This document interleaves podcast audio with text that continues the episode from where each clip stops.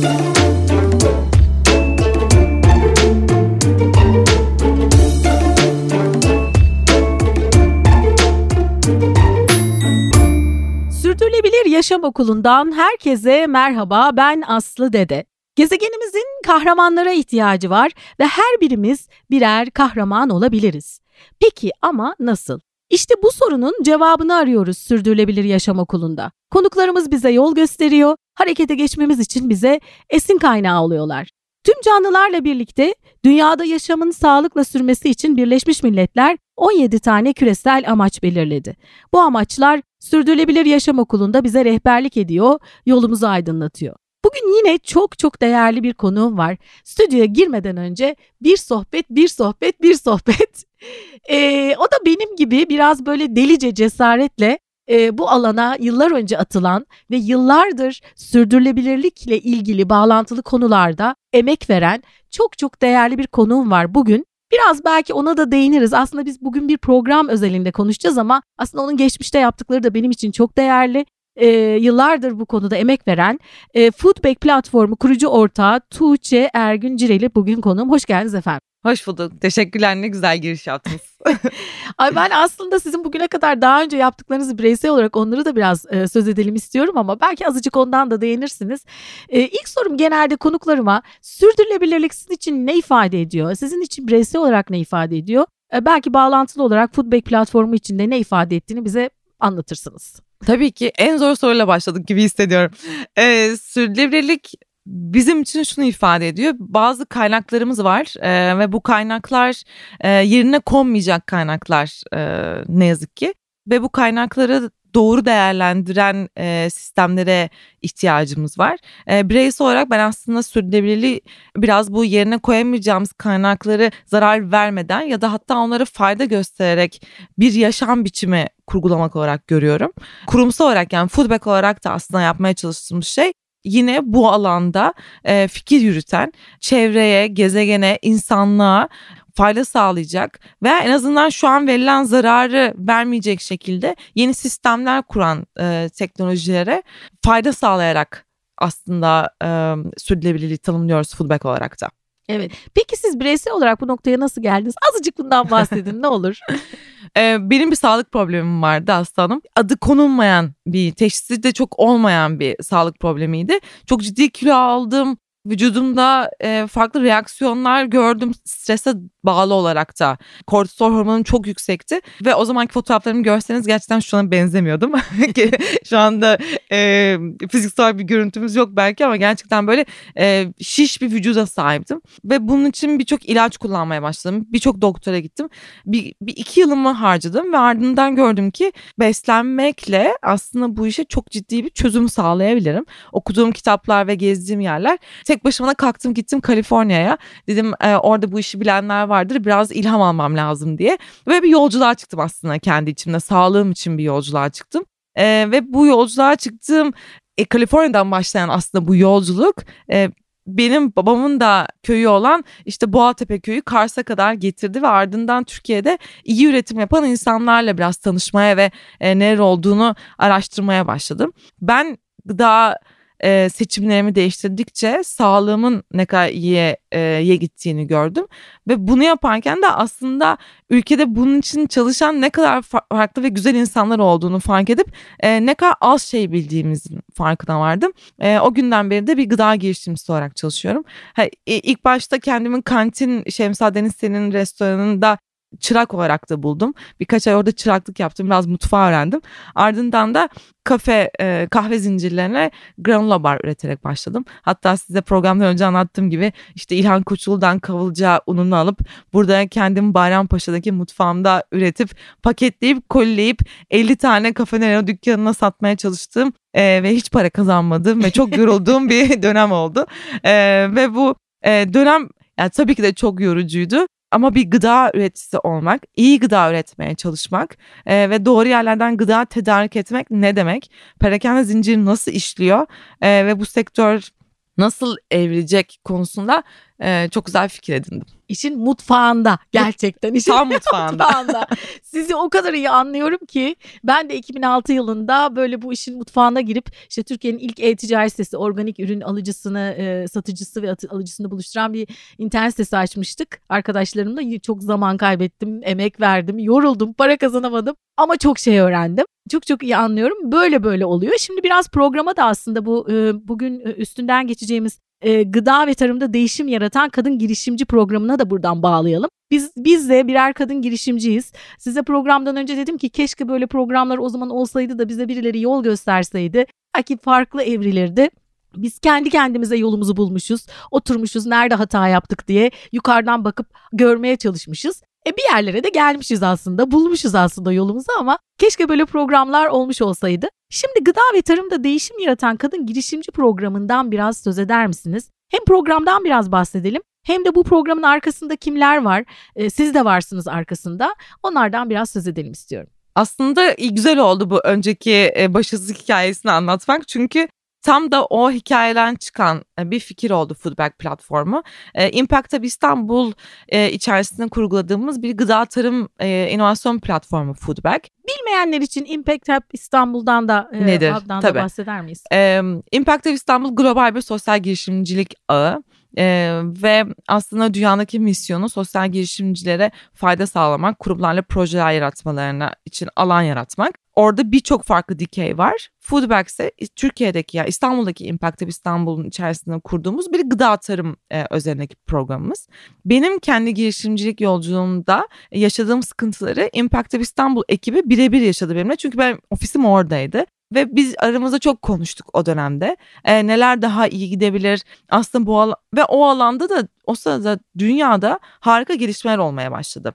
Ya ben burada granola bar üretmeye çalışıyordum ama o sırada granola bar yoktu. Hani böyle e, Marco'da, Migros'larda her elinizin altında görmüyordunuz e, o dönemde. Ama Amerika'da yeni yeni, Amerika'da demeyeyim aslında dünyada yeni yeni gelişen bir sektör oldu bu sağlıklı e, atıştırmalık sektörü. Ben onları anlattıkça ne kadar aslında yardıma ihtiyacım olduğunu e, biz aramızda neden biz benim gibi diğer girişimlere yardımcı olacak platform kurmuyoruz diye düşündük.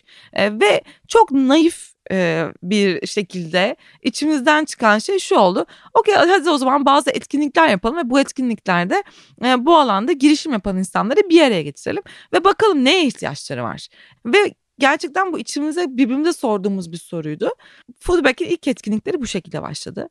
Bir baktık böyle kurumsal firmalarda çalışan gıda mühendisleri de etkinliğe gelmeye başladı. Çünkü dediler ki evet biz burada çalışıyoruz ama un fabrikasında çalışıyorum ama ben aslında sağlıklı atıştırmalık üretimine çok ilgileniyorum. Dünyada böyle şeyler var.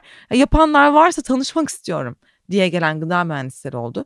Veya bazı girişimciler geldi aynen benim gibi tek başına orada burada üretim yapmaya çalışıp deliler gibi para e, kaybedip aslında kaynakları doğru kullanamayan ve e, bir paylaşım ekonomisi yaratılsa çok daha doğru bir şekilde kaynak kullanıp daha iyi yerlere gelebilecek insanlardı. E, sonuç olarak gördük ki biz doğru bir yerdeyiz ve burada bir ihtiyaç var.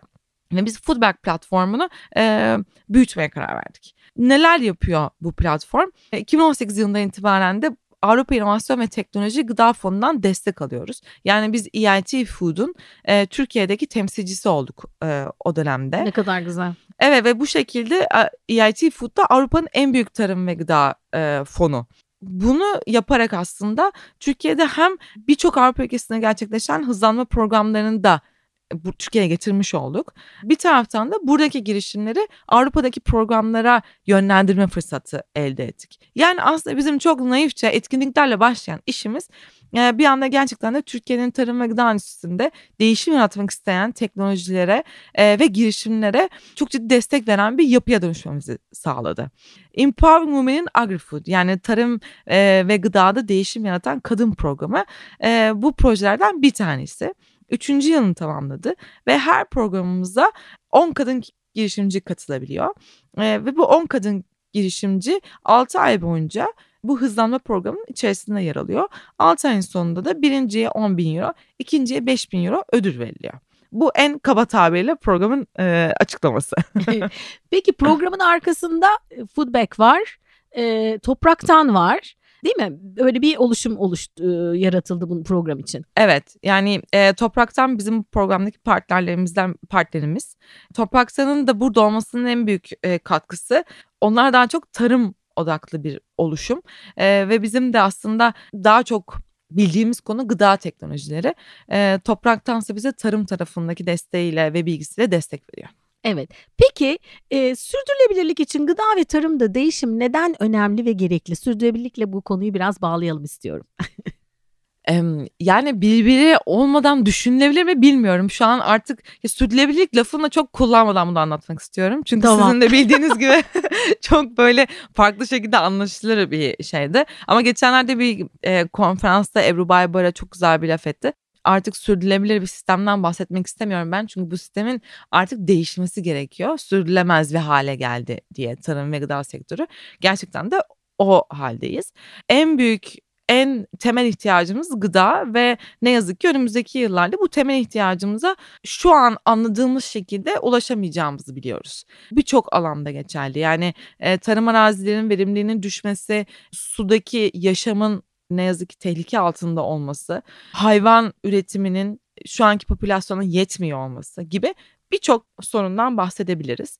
Covid-19 pandemisiyle beraber de gördük ki böyle bir krizde insanların gıdaya erişimi bir anda değişebiliyor. Yani biz e, çok farklı yani uzaya gitmekten bahsederken bir anda buğdaya erişebilecek miyiz diye konuşur olabiliyoruz. Onun için tarım ve gıdadaki sistemin gerçekten çok hızlı bir şekilde değişmesi gerekiyor. Evet. Peki burada tabii kadınların rolü e, önemli. E, gıda ve tarımda değişim ve dönüşüm için kadın girişimin nasıl bir etkisi olabilir? Bizler iki tane e, kadın girişimci olarak zaten girişmişiz bu işlere. Kadınları neden desteklemeliyiz ya da kadınların etkisi neden e, daha fazla sizce? Bu da bir duygusal bir yerden. Bu da aslında biraz cinsiyetçi bir yaklaşım oluyor ama. işte onun için orada biraz daha duygusal bir yerden şöyle girmek istiyorum. Yani iki tane şey var. Aslında bizim bunu yapmamızın sebebi matematiksel olarak kadınların tarım ve gıdada ki katkısı yüzde on yedi gibi gözüküyor Türkiye'de. E, bu dünyada biraz daha yüksek. Yani kadınların tarım ve gıda teknolojilerindeki aslında katkısını arttırmamız bu alanda çok daha fazla yeniliğin ortaya çıkması ve çok daha fazla güzel iş fikrinin hayata geçmesi demek oluyor.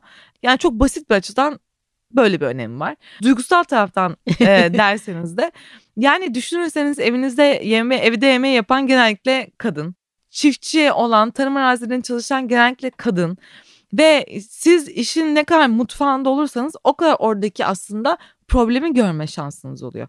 Ben bugün Feriköy Organik Pazarı'na gittiğimde kadın üreticilerle konuştuğumda o kadar güzel şeyler anlatabiliyorlar ki bana. Aslında o bir girişimci mantığıyla ona baksa orada çok ciddi olasılıklar görüp bir iş fikrini gerçek hayata geçirebilir.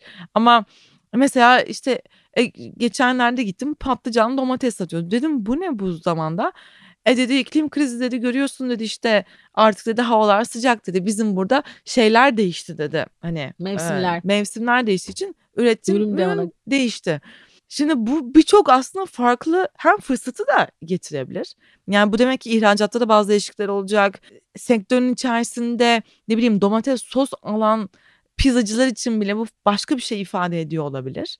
Ama işte bu girişimcilik ruhunun kadınlar için işlemesi bu yüzden önemli. Asıl iş yapanlar onlar diye çok cinsiyetçi bir yaklaşım olmasa da ama mutfak ya mutfakta daha çok kadınlar ama en e, ünlü aşçılarda e, erkekler Erkek. diye bir laf vardır.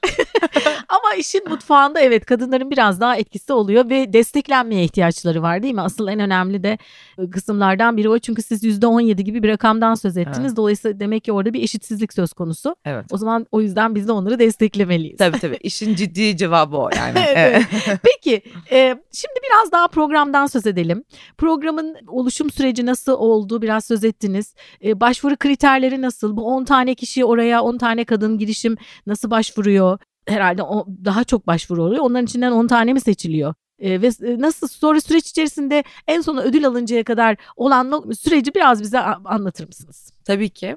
E, biz ilk başta e, yola çıktığımızda tarım, gıda, teknoloji, inovasyon dedik ve dedik ki kim başvuracak bu programa? Yani çok niş bir alandan bahsediyoruz. Bayağı dedik. bir daraltıyorsunuz. Çok daralttık alanı. Ee, ilk sene 250 başvuru aldık ve inanamadık Gayet iyi. rakama. E, tabii ki de hepsi çok büyük teknolojiler vesaire değildi. Ama çok farklı düşünen kadınlar olduğunu gördük. E, yani bir tavuk çiftliği olup orada aslında inovatif fikirle o tavuk çiftliğindeki verimliliği arttırmak isteyen kadın da vardı. Babasının arazisindeki e, gübrelemeyi görüp burada bir yanlışlık var. Ben aslında farklı bir gübre geliştirebilirim diyen kadınlar da vardı. E, ve bu bize çok büyük bir güven verdi. Dedik ki e, Türkiye için doğru bir program yapıyormuşuz. Her sene de aslında başvuran sayısı arttı. Onun için 10 kişiyi seçmek oldukça zor bizim için.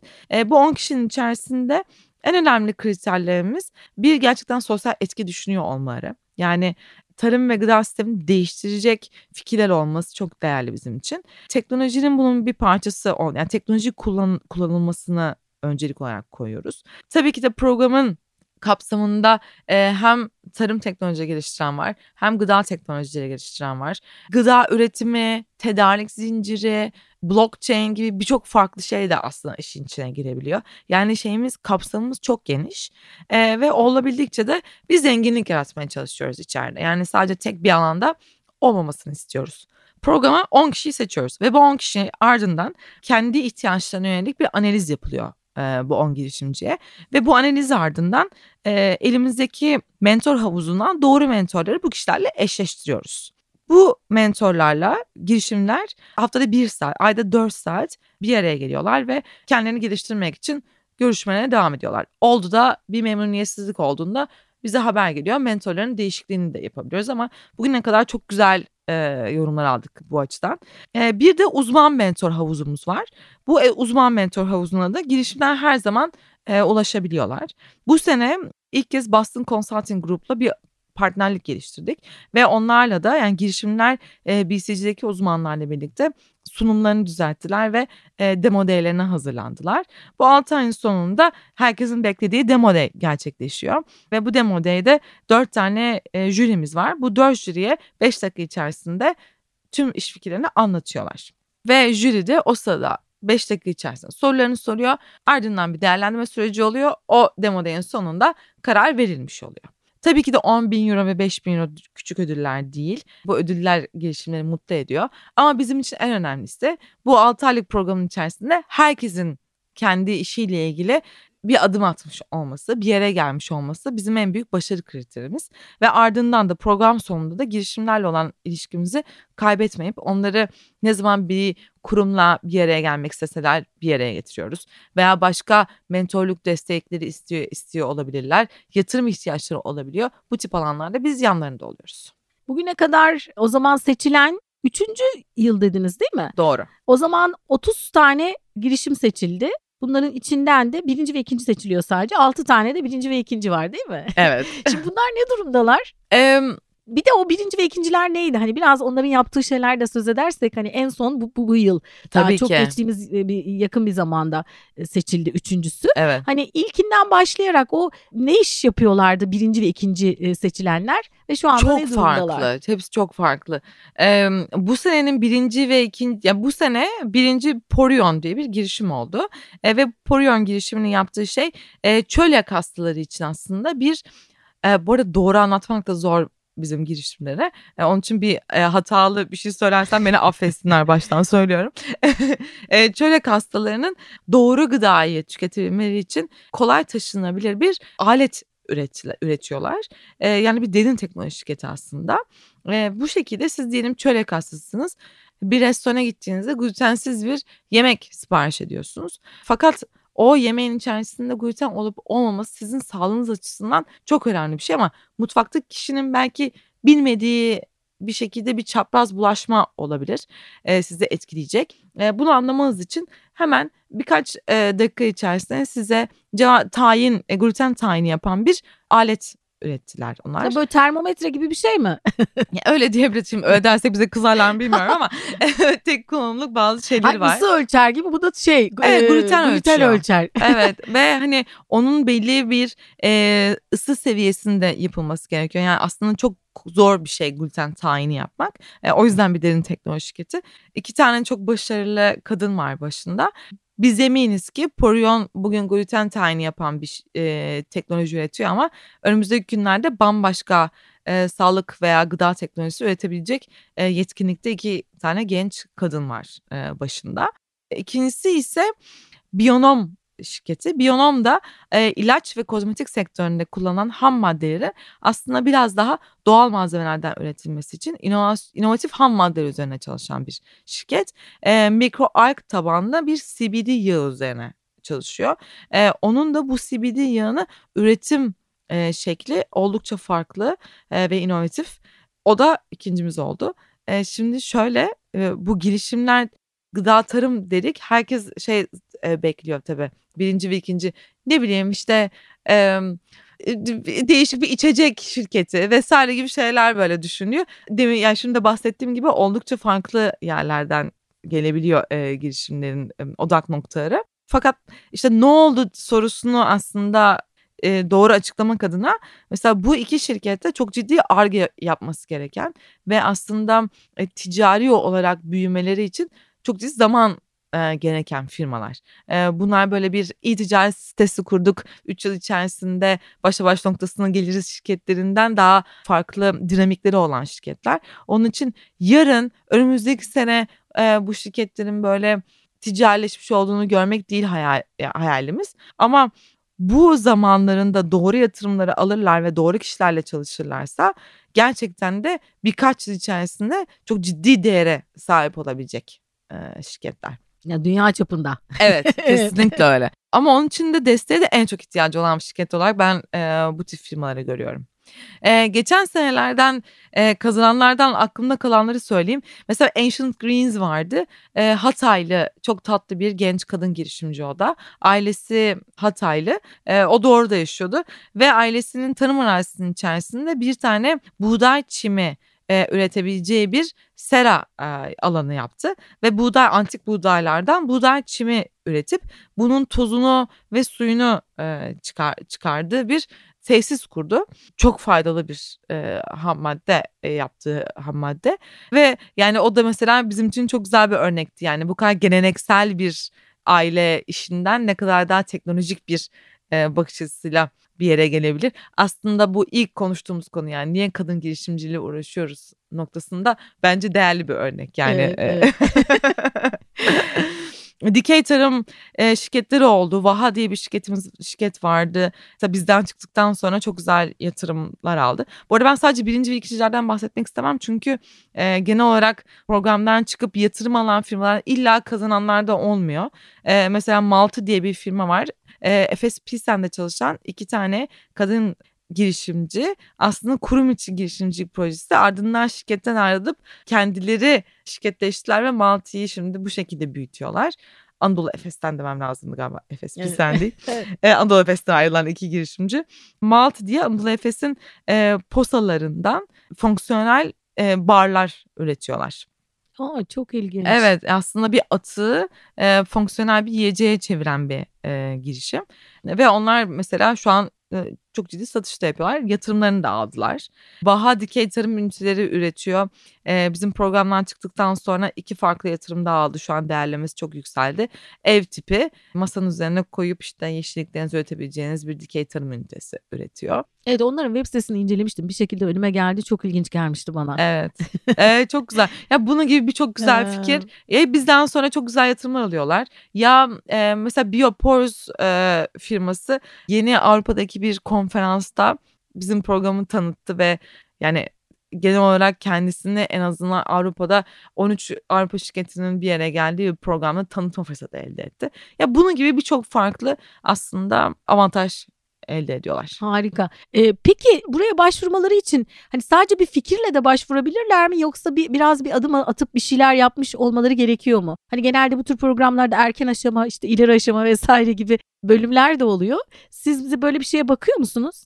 Bakıyoruz zaten bu da işimizi daha da daraltıyor. Şöyle ki fikir aşamasındaki girişimleri ne yazık ki kabul edemiyoruz. Bir ürünün ortaya çıkması gerekiyor bizim alabilmemiz için. Ama bu ürün demek değil ki yani tüm teknolojiyi geliştirmiş de yıllarla çalışıp çıkardığı bir ürün.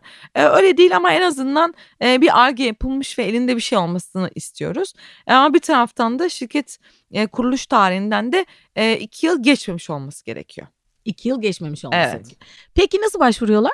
Foodbag.co web sitesine girip bakabilirler e, detaylara. EVA programının 2022 yılı bitti. 2023 için başvurular önümüzdeki Mayıs-Haziran aylarında e, yine alınmaya başlayacaktır.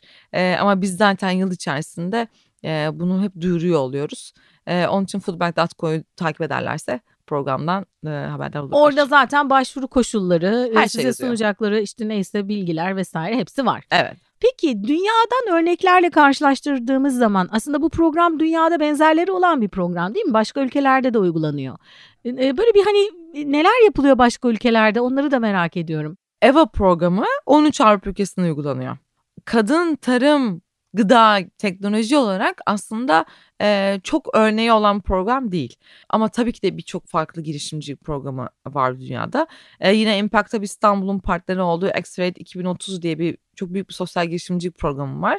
E, burada daha sürdürülebilirlik üzerine çalışan sosyal girişimlerin e, yer aldığı program.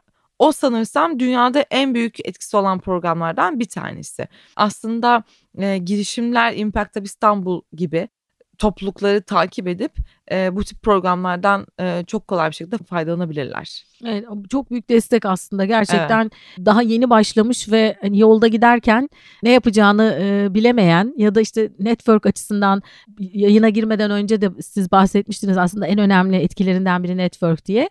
E, gerçekten çok çok iyi bir, bir şey yapıyorsunuz o insanlar için. Çok teşekkürler. Evet yani insanın en büyük ihtiyacı kendisi gibi düşünen insanların yanında yer almak. Çünkü onlarla beraber anneniz babanız bazen ne yaptığınızı anlamayabiliyor. Özellikle bir sosyal girişimciyseniz. evet çok iyi biliyorum. Ve hani e, arkadaşlarınız da anlamayabiliyor. Ama sizin gibi düşünen insanlarla bir araya geldiğinizde evet ya ben e, doğru bir şey yapıyorum. En azından o ne diyeyim o enerjiyi yeniden topluyorsunuz. O çok değerli. Bir ikincisi de yaptığınız işin sektördeki gerçekten ihtiyacı veya kullanılabilirliği nedir onu anlamak için de aslında bu tip programlar değerli. Çünkü bu tip programlarda genellikle e, kurumsal kişilerle bir araya gelip onlardan da fikirler ala, alabiliyorsunuz. Yani dönüştürmek istediğiniz bir sistem var ama o sistemi çok iyi bilen insanlardan olumsuz bir şey bile duymak sizin kafanıza başka bir şey canlandırabiliyor. Onun için e, bu tip programlar çok çok değerli. Evet o bu söylediğiniz iki konu birincisi gerçekten ben de 2006 yılında işte internet üzerinden organik ürün satacağım dediğimde internet üzerinden ne demek internet üzerinden satacaksın ve organik ürün ne demek diye. Hani annem de bana diyordu ki kızım sen bu kadar güzel iyi eğitim aldın iyi yerlerde kurumlarda çalıştın. Şimdi ne yapıyorsun? Ben anlamıyorum. Bana soruyorlar kızın ne yapıyor? diye anlatamıyorum diyordu. Ne zaman ki işte artık e-ticaret çok iyi yerlere geldi. E, şimdi organik ürünlerde tabii çok daha iyi algılanıyor. E, o zaman ha dedi sen bunu yıllar önce söylüyordun dedi. Tabii. O açıdan çok önemli. İkinci açıdan kurumlar açısından da Kusif'ten Gonca Hanım'la yaptığımız bir program vardı. Gerçekten ne çok ona değiniyorum sonrasında e, sonraki podcastlerde. Demek dolu dolu bir podcastmiş. Hep çünkü bir şeyler aklıma geliyor. Dinleyeyim ben de merak Evet ettim. evet, çok güzeldi. Yani o hep şey dedi yani gerçekten kurumların sosyal girişimlere ihtiyacı var dedi. Hani kurumlar e, şimdi biraz, bu biraz böyle bir kavram kargaşası var ya sosyal girişim sosyal sorumluluk falan böyle biraz bir ka- karışıyor. Tabii. E, genelde kurumlar sivil toplum kuruluşlarıyla çalışmaya alıştılar ama sosyal girişimlerle çalışmaya da alışmaları gerekiyor. E, hani e, çünkü şeyin e, sivil toplum kuruluşlarıyla çalışmanın belli bir formatı var işte kar amacı gütmeyen işte e, kurumlar. Ama bu tarafta bir kar amacı var ama bir sosyal fayda da var aynı zamanda. Ve aslında onlarla işbirliği yapsalar e, belki çok güzel şeyler çıkacak. İşte verdiğiniz örnekler hep or- oraya getiriyor beni. Kurum kendi büyük yapısı içerisinde belki hiç aklına gelmeyen bir şey ama orada bir e, dahiyane öyle bir e, küçük bir girişim var. Onu alıp kurum bir şekilde ona işbirliği yapsa ona destek verse kendisi için de çok büyük bir fayda sağlayacak. Göremeyeceği bir şey görüyor çünkü. O yüzden gerçekten çok değerli. Ne güzel şey. söylediniz. Biz hep bunu anlatmaya çalışıyoruz. evet onu ben de o gün o programda dinlerken evet dedim yani. tabii, tabii. Ama kurumların da şöyle yani büyük kurumların e, buna alışması gerekiyor. Yani ya da bu alışma sürecindeler sanırım. Evet. E, çünkü e, sivil toplum kuruluşlarıyla çalışmak için de belli bir şeyden geçti dönem eski geçtiğimiz dönemlerde Tabii. kurumlar. O bir oturdu. Hı hı. Şimdi herhalde bu da yavaş yavaş zamanla oturacak diye düşünüyorum sizlerin sayesinde. yani bir tek sürdürülebilirlik raporu çıkararak e, değil gerçekten de o projeleri e, doğru kişilerle partner, partnerlik kurup onlarla birlikte geliştirmek bence zaten onların da hoşuna gidecek. E, ama dediğiniz gibi bu bir süreç ve dünyada ama yeni yeni çok güzel örneklerini görüyoruz. Yani mesela alternatif protein dünyasında e, gördük yani ne kadar önemli olduğunu girişimlerin. E, birkaç tane deli ortaya çıktı. Dünyayı yıkıp savurdular. Sonrasında bütün e, büyük e, kurumlar bu kişilerle işbirliği yapmaya başladı. Dünyanın en büyük et üreticisi gidip soyadan süt yapan firmayı satın aldı. Yani hani bunun gibi şeyler, örnekler çok gözüküyor artık. E, mutlaka olacaktır ya ben de Ümitliyim yani. evet, evet. Delilik ve dahilik zaten hani biraz böyle beraber gidiyor. beraber gidiyorlar. E, ben de hep öyle diyorum. Delice cesaret, e, biraz romantizm de gerekiyor. Kesin. Hafif bir duygusallık da gerekiyor. Evet, evet, e, gezegeni çünkü gezegen için hepimiz için, bütün canlılar için aslında e, bu gezegende yaşamın e, devam etmesini istiyorsak e, böyle bir duygusal tarafı da var işin. Ee, peki ben aslında sizinle çok çok konuşmak istiyorum ama yavaş yavaş süremizin sonuna geliyoruz. Ee, ben Tuğçe Hanım'ın kendi hayatında büyük bir değişim yaşamış. Ee, şu anda da sürdürülebilir yaşam için kendi yaşamında değiştirdiği alışkanlıklar var mı? Hani belki söylediğiniz birkaç şey bizi dinleyenleri esin kaynağı olur. Ne yapıyorsunuz yaşamınızı daha sürdürülebilir kılmak için ya da gezegene daha faydalı olmak için? Yaptığınız projelerin dışında. ya bu böyle bir şey ki bir anda evet, öğrendikçe değiştirdim yani aslında ben ne kadar çok iyi bir insan olduğum için değil de e, bilmiyordum yani hani o bir öğrendikçe dedim ne kadar yanlış bir yaşam stilimiz varmış e, kaynakların sınırlı olduğunu öğrendikten sonra aslında ona değer vermeye başladım. Avustralya'da insanların evlerinin önünde böyle göller var ve görüyorlar o göldeki suyu kullanabiliyorlar diye. O kadar su var görüyorsun. Çok önemli bir şey bu. Yani biz zannediyoruz ki musluktan akan su öyle bir yerden geliyor. Hani hep bakmaya devam edecek. Evet. Ee, onun için o görmek ve anlamak... E, aslında en ön, önemli şeylerden bir tanesi insanlar ya hepimiz öyleyiz yani diğer türlü pek anlamıyoruz. Ee, ben de kendi adıma su tüketimimi onun için çok azalttım. Yani çünkü suyun ne büyük bir kaynak olduğunun farkına vardıktan sonra çok antipatik yerlere de gidebilir tabii ki bu. Evde çünkü bazen böyle kavgalar da çıkabilir. İşte niye o musluk açık yok damlayan musluğu tamir etmek mesela. Çok önemli bir şey yani. Ne var damlasın 3 gün bile demek e, çok ciddi bir zarar dünyaya. Ama biraz bunlara dikkat etmeye başladım yani aslında onun bir yerden geldiğini anladıktan sonra. Bir de gıda seçimlerimizde şunun farkına varmak çok güzel geldi bana. Bana iyi gelen gıda yani bolca bitkinin içinde yer aldığı hayvansal proteinin azaldığı veya böyle yan tabak olarak servis edildiği ve mevsiminde e, tüketilen gıda e, benim vücuduma iyi gelirken baktım ki zaten gezegen için tüketmemiz gereken şey de bu. Yani bizim deliler gibi 3 öğün et ürünü tüketiyor olmamız ve hayvansal protein diyeyim tüketiyor olmamız. Salataya veya sebzeye sanki böyle bir başlangıç tabağı gibi e, bakıyor olmamız zaten doğru değil. Kışın ortasına domates yiyor olmamız veya e, ne bileyim yani e, olmayan bir zamanda erik arayıp internetten kilosu bilmem kaç paraya erik satın alıyor olmamız bunlar olmaması gereken şeyler. yani bunun farkına vardıktan sonra zaten tüketim yani alışkanlıklarım değişti kişisel olarak. Bizim evin tabakları hep mevsimsel olmaya başladı ve evde herkes aa onun zamanı mı geldi? Mesela son domates yendiği gün yazın bitişimde öyle bir domatese elveda hani kahvaltısı yapılması gibi şeylere dönüştü olay. Çok güzel harika. Ee, ama, ama bunlar ya şimdi benim bir yaşında bir oğlum var evde ve hani ona da yani böyle küçük küçük anlatmaya başlayarak. Onun hayatı şimdi mesela öyle başlayacak belki ama bizimki öyle başlamamıştı. ee, bunun gibi şeylere dikkat ediyorum. Ha bir de tabii yerli malları daha çok dikkat ed- eder oldum. E, kullandığım tekstil ürünlerinde de e, yerli üretim nasıl üretmiş. Biraz aslında markanın hikayesini okumaya başladım. E, o kim yapıyor bunu ve ne diyor? Çok büyük markaların bu çevreye faydalı etiketli ürünlerini almaktansa e, hikayesini bildiğim arkasında ki insanların e, misyonlarına inandığım markalardan satın almak beni daha çok mutlu eder oldu. Biraz da öyle bir değişim Çok yaptım. güzel harika. Şimdi siz domates deyince aslında şöyle bir bilgi aklıma geldi. Yıllar önce e, radyo programı, düzenli radyo programı yaptım. Doğal tıp uzmanı, e, sağlıklı yaşam danışmanı, fit, aynı zamanda fitoterapi uzmanı Şaduman Karaca'nın domatesle ilgili söylediği bir şey vardı. Daha iki gün önce hatta anneme söyledim bunu ben. Yani aslında domates doğası gereği bedeni soğutan bir gıda. O yüzden de zaten yazın çıkıyor.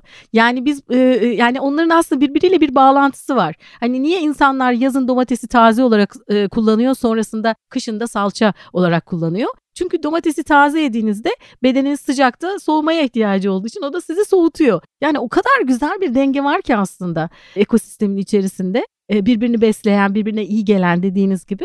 Sadece işte biz böyle biraz bunları unuttuk ama olsun. Evet. Hemen hatırlıyoruz yine çok Tabii. zaman. Türkiye için ben avantajlı olduğumuzu düşünüyorum. Kesinlikle. Yani bizim kopma noktamız o kadar uzak bir geçmiş değil. Evet. Dolayısıyla daha çabuk bağlanabiliriz gibi geliyor açıkçası. Bence ne diyorsunuz? De. Yok kesinlikle aynı fikirdeyim ve daha az tüketmeyi öğren öğrenebiliyoruz e, bir konserve yapmayı hani kışın ya onlar zaten bizim kültürümüzde olan Vardı, şeyler evet. ya. E, onun için aslında sadece daha az tüketiyor e, olmamız ve doğru kişilerden satın alma yapmamız bence e, çok değerli. Üreticilerden Peki. satın almak. Evet. Son olarak da e, doyamıyorum sormaya. ne güzel.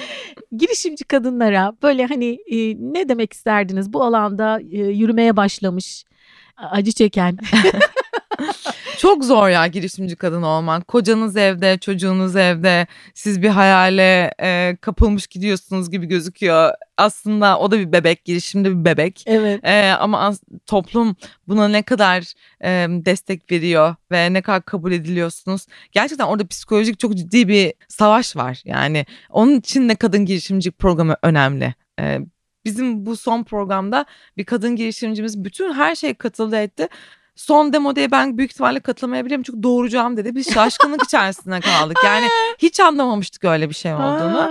Ee, yani kadın girişimci olmak gerçekten birçok farklı şeyi böyle yönetiyor olmak demek. Bir tek kendi girişiminiz değil ama yalnız olmadıklarını söylemek isterim. Yani çok insan var aslında onlarla aynı yerde olan. Kendileri gibi diğer delilleri bulup onlarla sohbet edip dertlerini açmalarını öneririm. Gerçekten destek mekanizmaları çok önemli. Destek verecek çok az insan oluyor hayatımızda. Destek mekanizmalarına da yakın olmalarını Önemli. Evet, birlikten güç doğar. Tabii evli hanımlar için en büyük destek eşlerinin desteği, e, anlayışla ve onlara destek vermeleri oldukça değerli. Çok teşekkür ediyorum. Yine çok güzel bir şeyle bağladık. Ben 17 tane sürdürülebilir kalkınma amacında benim favorim 17 amaçlar için ortaklıklar. Dolayısıyla burada benzer amaçlar için bir araya gelmiş birbirine destek olan insanlar var. Siz de buna öncülük ediyorsunuz. Ee, ben bazen kendimi de böyle ben tutkalım diyorum. Siz de aslında biraz tutkal gibisiniz yani evet. değil mi? Hepsini bir araya getirip böyle bir bütün oluşturuyorsunuz. Evet. Çok çok teşekkür ediyorum verdiğiniz değerli bilgiler için, bu güzel enerjiniz için, insanlara destek olduğunuz için çok teşekkürler. Ben teşekkür ederim bize yer verdiğiniz için. Evet bir bölümün daha sonuna geldik. Bize nasıl ulaşabilirsiniz? E, sosyal medyadan Sürdürülebilir Yaşam Okulu yazarak ya da sürdürülebiliryaşamokulu.com adresinden bize ulaşmanız mümkün. Ben Aslı Dede. Bir sonraki bölümde buluşmak üzere demeden önce başta ne söylemiştik? Tüm canlılarla birlikte dünyada yaşamın sağlıkla sürmesi için gezegenimizin kahramanlara ihtiyacı var ve o kahraman sen olabilirsin. Harekete geç.